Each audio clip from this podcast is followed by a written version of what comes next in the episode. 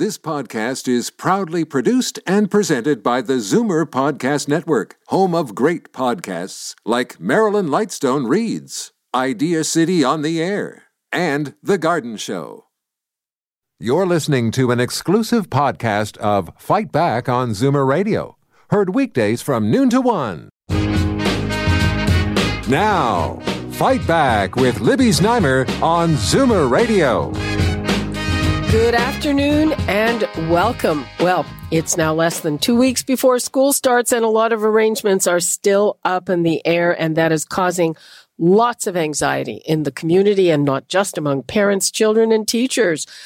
Meanwhile, the numbers seem to be bobbing around a bit. We're below 100 new cases today, but we can't seem to sustain that. And while the expectation is that numbers will go up now that we're in stage three, Everyone is worried about a second wave. And meanwhile, the province's chief medical officer is talking about expanding our bubbles and allowing multiple bubbles, whatever that means exactly.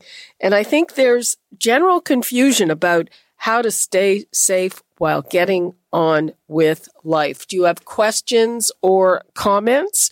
The numbers to call 416 360 0740, toll free 1 866 740 4740. And now I would like to go to Dr. Iris Gorfinkel, a family physician, and Dr. Raywat Deonandan, epidemiologist and associate professor in the Faculty of Health Sciences at the University of Ottawa. Welcome. Thanks for joining us. Thank you Thank for you. having me. Okay, so, you know, literally minutes before air, we heard in Bob's news Justin Trudeau's announcement of more money to help the reopening of schools. And, and the government just minutes ago did release some details, not a huge amount of detail, but uh, it says that, you know, there's talk about smaller class sizes. So it says that 70 million of that money will go to the temporary hiring of educators as required. I'm assuming that that can lead to lower class sizes. There's 70 million for student transportation. Yesterday we heard from bus drivers that were upset and uh, also more public health nurses. Uh, so um, does that make you and by extension your patients, Iris, a, a little easier about all this? My patients who are at high risk, I'm talking about those over 60 and those with chronic conditions, are extremely concerned. And I think they have good reason to be concerned because we know that reopening kids, reopening schools, for one thing, we know it's critical to children's academics, their mental and social health, their physical fitness, and even their food security. But then so is the health of children's household members or those who are vulnerable to severe COVID 19. And we know that when kids return to school, they will, in fact, face a far greater risk of being exposed to the virus from other kids, teachers, and public transportation. Um, if a child contracts the virus from school, we also know that they show minimal signs and may be asymptomatic, yet still be contagious to household members. And of course, that poses serious risk to those over 60 and with chronic conditions.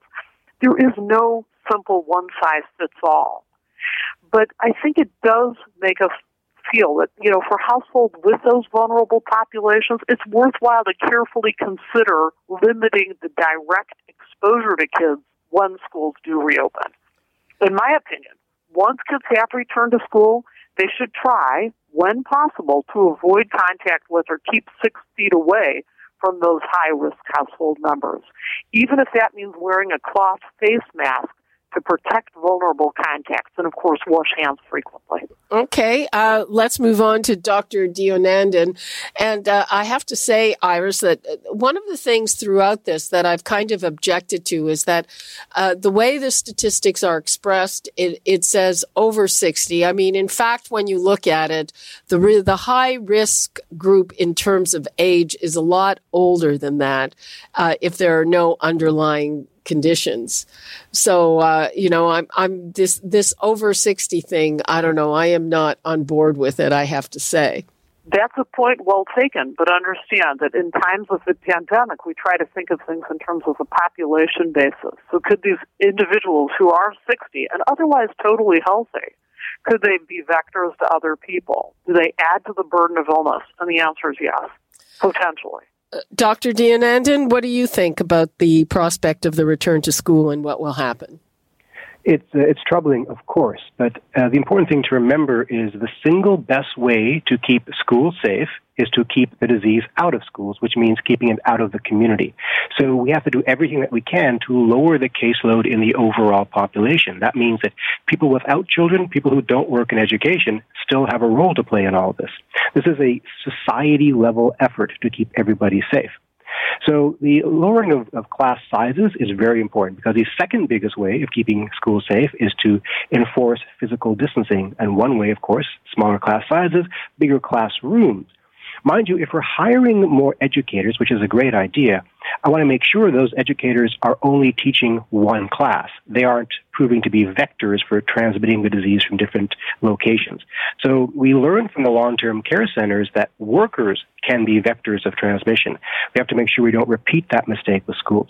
Well, uh, th- my understanding is that the kids will be cohorted, even with the larger class sizes, they'll only be with a certain group of kids uh, all the time. So is is that sufficient? It's not sufficient, but it helps. So nothing is going to be perfect. Remember, what we do in schools doesn't affect what they do at home. They have extracurricular activities. They're going to play with other kids in the neighborhood, maybe. So there'll be cross contamination no matter what we do. The goal here isn't to achieve one perfect solution, but a, multitude of imperfect strategies that, when layered on top of one another, provide something resembling strong protection. We have to brace ourselves. There are going to be cases. There are going to be outbreaks. The question is, what do we do when those outbreaks happen? Do we have the public health infrastructure and mandate and willpower and strategy to respond to those outbreaks and prevent embers from becoming forest fires? Mm-hmm. Uh, Dr. Gorfinkel, one of the things that is critical here uh, is the wearing of masks. We know that in Israel, when they reopened schools and masks were not required, that led to a spike after they seemed to have everything under control. So, uh, do you agree with the restrictions on mask wearing now? Or uh, there are lots of people who say that it should be mandatory for even younger children? Absolutely. And if you take a look at what the American Pediatric Association is saying, they're precisely that message. In fact, they're encouraging children from the age of two to wear masks in a school setting. I think that makes a lot of sense. I would be a proponent of children wearing masks. I think that we can and we can educate our children to help understand the the concept of what community-based medicine is all about taking responsibility for one another, taking pride in the in wearing a mask and the messaging that that gives, and even involving them in making their masks so that they have a sense of ownership of it and pride. Again, um, is it doable? Is it going to be perfect? It's doable and it's not going to be perfect. I recognize that, but we also have to do our best to mitigate that second wave. That second wave is going to come. And can we mitigate it to the point where our hospitals are not going to be overwhelmed, especially as the season gets colder, especially as we go into influenza season? That worries me a lot as a family doctor because influenza, like pneumonia, can create pre existing lung disease essentially, which makes for worse COVID outcomes. Uh, Dr. Deonandan, how young do you think children should be before they're required to wear a mask? As young as possible. I love the answer that was just given. Make this a community level effort and show the heroism implicit in wearing masks. The friends that I have with young children all tell me that their kids are fine with wearing masks. They make it into a game. It's, it's a way to teach public health and to teach public health hygiene. It doesn't have to be perfect. Yes, kids will fidget with their mask. Yes, some of them will tear off the mask. Yes, some of them will peek over the mask. That's fine. The, the goal here is to have most people using it most of the time. In addition, we can also have face shields for those children who can't wear masks for whatever reason. Uh, hearing impaired kids who have, need to read lips, or maybe some kids that have some claustrophobia issues. Face shields are a good alternative. They're not perfect, but again, the goal isn't perfection. It's just for most of the people to do it most of the time. So 100%, I'm on board with very young children wearing masks. It, it, was interesting. You know, last week I was at a very socially distanced event. It was a concert. You could be way more than six feet away from everyone, but they handed out these weird face shields that I'd never seen before that looked to me like I, am not sure if they did anything because they didn't go all the way up to the top. They kind of, uh, they had these little, uh, you know, uh, protruding parts, and you stuck that on your chin, and they went up until past your nose, but it didn't fit tightly. Does it? Does it sound like anything like that would do anything? Well, it does something. It's not ideal. The, the idea of a, of a mask is that it's a windbreak, preventing you from projecting your droplets past a couple of centimeters. A face shield isn't great about that because there are spaces on the bottom and the sides that allow your uh, droplets to get out if you are in proximity for more than a couple of hours. So an ideal face shield would be one that tucks under your chin. Now, the one that you describe doesn't sound ideal, but it's probably good enough for some uses right? So again, we have to get out of the mindset of perfection. Every little bit helps. I love the sound of this. I love the sound of the utter practicality of what I'm hearing.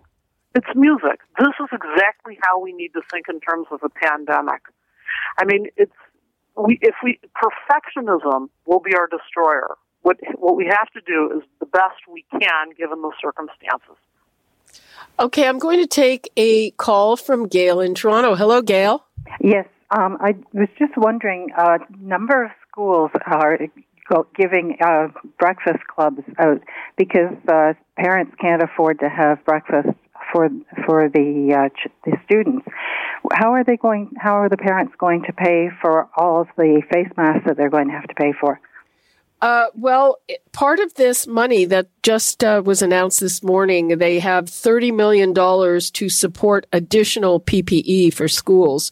So, uh, presumably, uh, that will go uh, some distance to that. And uh, I guess the schools, I, I think the, the parents will be supplying the masks initially, but I think there will be extras at the school, obviously. And I think provisions if, if parents can't afford masks. Gail, I'm hoping something else because when I hear that as a child myself who was once bullied, I think that raises a lot of interesting points. Would a child be bullied for not wearing a mask? Would a child have be facing social repercussions from the lack of affordability? Because these are children who are already at risk. They're already behind the eight ball. And I think those social determinants need to be addressed head on by schools. So I would hope that schools will actually have meetings about this to children and educate them around the importance, the societal importance of saying, you know what, we're all in this together and we're going to do the best we can to protect everybody. You know, and let's just hope that message gets through. And let's hope that that money meets its mark. Uh, Gail, uh, does that answer your question? Yes, but is the uh, breakfast club going to continue when uh, the school started again? Uh, my understanding is that yes, and I know that that's one of the main reasons that a lot of uh, people are anxious to get back to school because what's happening, and we know that throughout the pandemic, there's been more food insecurity, not less. so my understanding is that that is one of the reasons behind the push to get back to school. Right. Thank you very much. Okay. Thanks, Gail. Again, numbers to call 416-360-0740, toll free 1-866-740-4740. And now I'm uh, bringing in Dr. Timothy Sly, an epidemiologist and professor at the School of Op- Occupational and Public Health at Ryerson University. Hi. Hi, uh, hi, Zibby. Libby. Uh, Libby, sorry so uh, we've just had announcements of more money with a, a, a little bit of detail from the province and, to go over some of the detail, a hundred million to complement the health and safety components, uh, hiring of custodians, HVAC, which obviously they can't get done in a week and a half or whatever we've got. 30 million for PPE, 70 million for the hiring of temporary educators, 70 million for transportation. We know that that's a, a big problem area, the buses, and uh, as well, uh, uh, what else do we have here? St- special education, uh, additional public health nurses. Uh, does that make you confident that uh, this is going to be safe, Dr. Sly? Well, all these little things will help. Remember, we're, we're in an unknown area. We've never really been in anything like this in living memory. And so when I look at the list like that, I'm also looking at the list of the, of the five C's. You know, we've, we've narrowed most of the risk issues down to five C's. The closed spaces, close contact, continued exposure, coverings, that's the face, and crowds. And when you look at those five C's, the schools fit neatly into that lot. So we're into a, a, a, really, frankly, an unknown situation. This is why you're getting people who really are saying, well, on the one hand this, on the other hand that. Is this going to help or is that going to help? We really don't know. We're sort of playing it almost as we go here. Uh, is is part of the problem, uh, Ray, just the general uncertainty about all this and and uh, it's not even a question of the arrangements it's just that people like certainty and and we don't have any 100% that's the problem. There's been a long tradition of relying on scientists to give binary answers, yes and no. This is the truth, this isn't the truth. This is scientific, this isn't scientific. So it's a new situation for a lot of people to see scientists and physicians being uncertain and giving probabilities rather than outright answers. So I'm hoping this is a learning opportunity for most people to understand that this is the nature of science. There's always implicit uncertainty in the system, and we navigate as best we can, and we reassess our, our recommendations as new evidence comes in.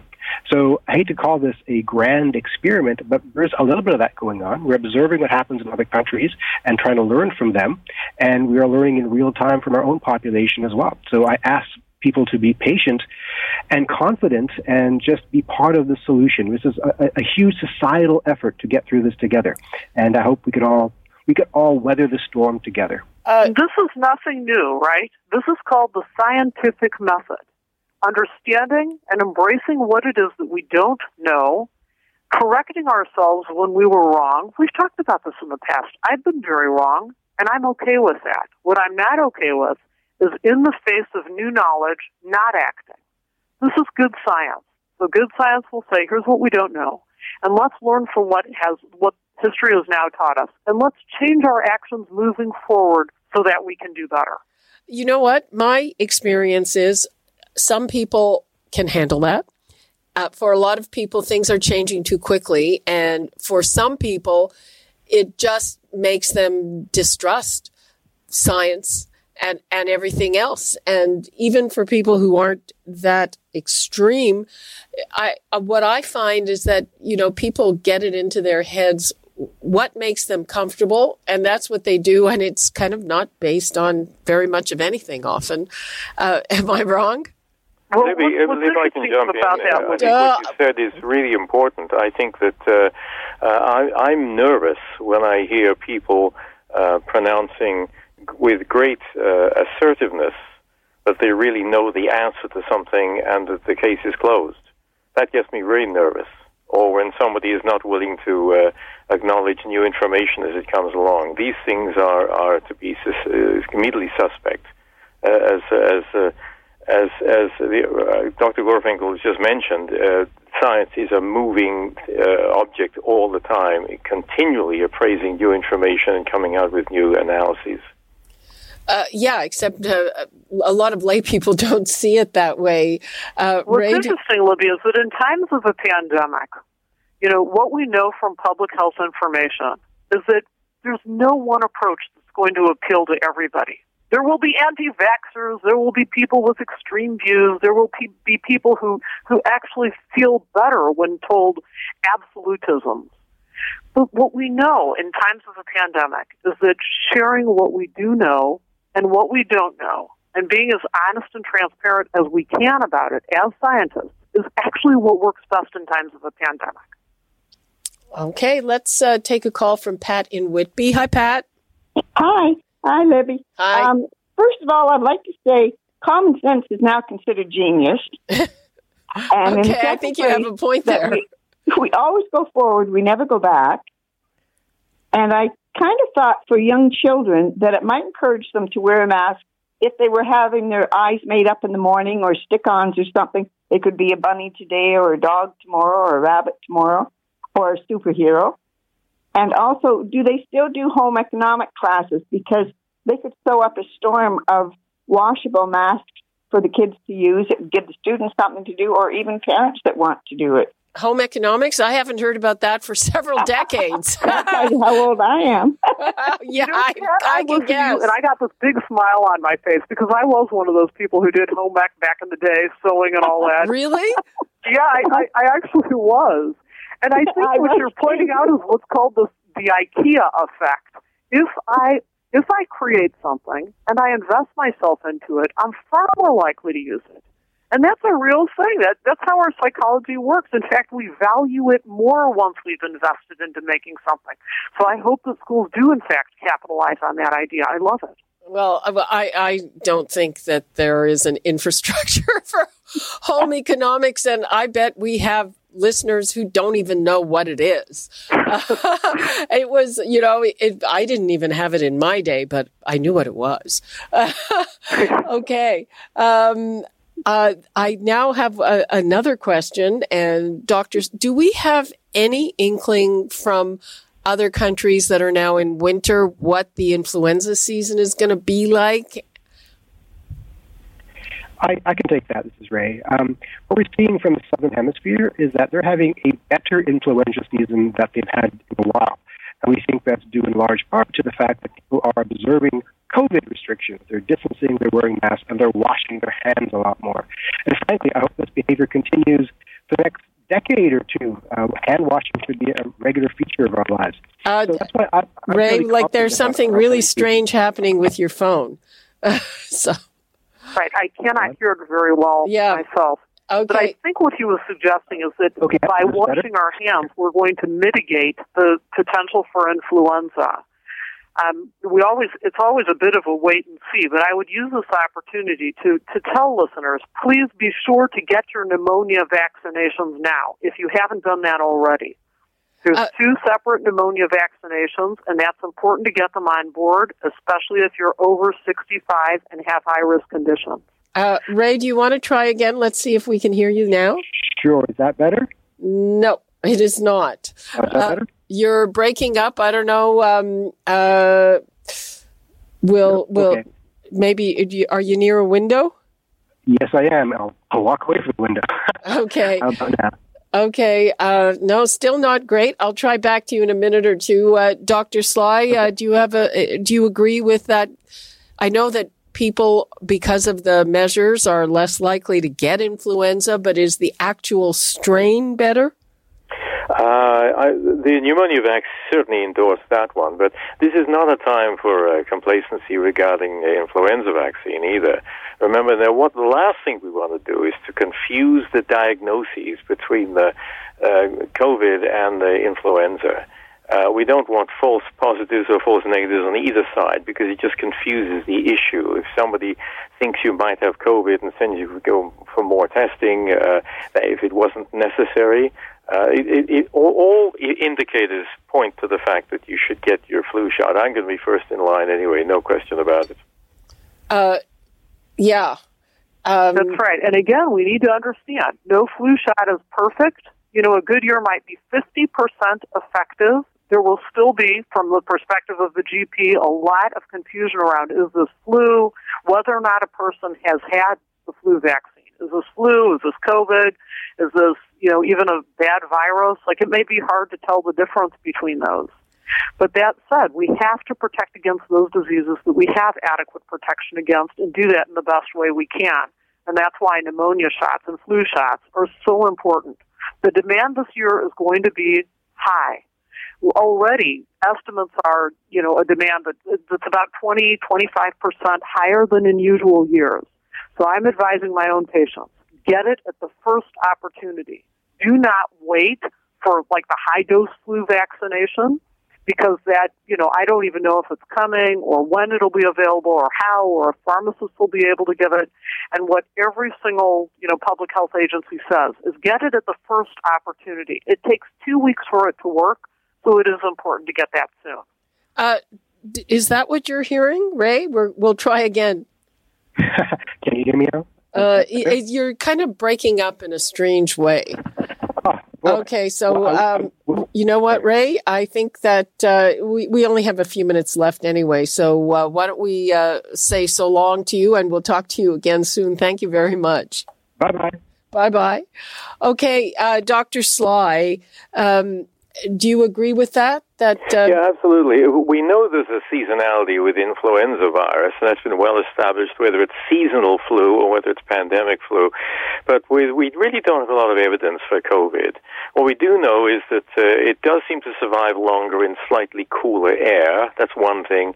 And the other thing is that as we get uh, as we get into the winter season, with airs inside the house beginning to dry, a lot more drier, we will see the uh, evaporation of those droplets uh, expected to be a little bit, bit faster. So we may see virus floating around a little longer than it is in the hot, humid weather. So that's about as far as we know about the seasonality. But certainly, uh, uh, all indications flu shot, yes.